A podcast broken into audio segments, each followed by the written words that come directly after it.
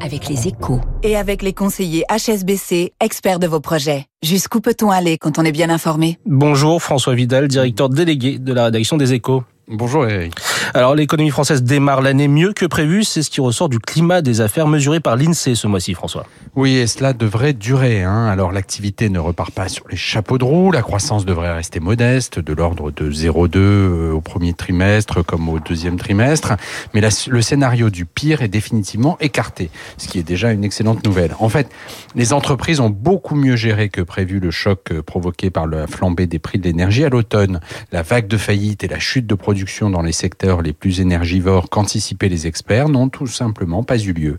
Mieux, les carnets de commandes se remplissent rapidement dans l'industrie et les perspectives d'activité sont de plus en plus solides, à tel point que les PME et les TPE, vous l'avez dit, sont plus de 55% à envisager de nouveaux investissements cette année, selon le baromètre de BPI France. Le plus dur est donc derrière nous, François?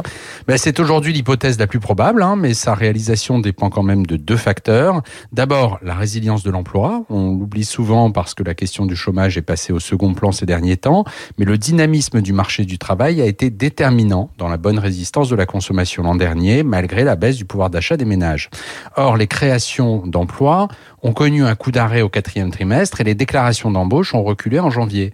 L'autre facteur décisif, c'est évidemment l'inflation. Les effets en cascade des hausses de prix encaissées en 2022 vont continuer de se diffuser dans l'économie tout au long de l'année.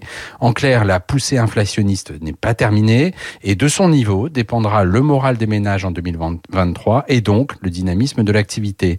Car en France, la consommation représente plus de la moitié du PIB. Merci François Vidal des Échos. 7h12.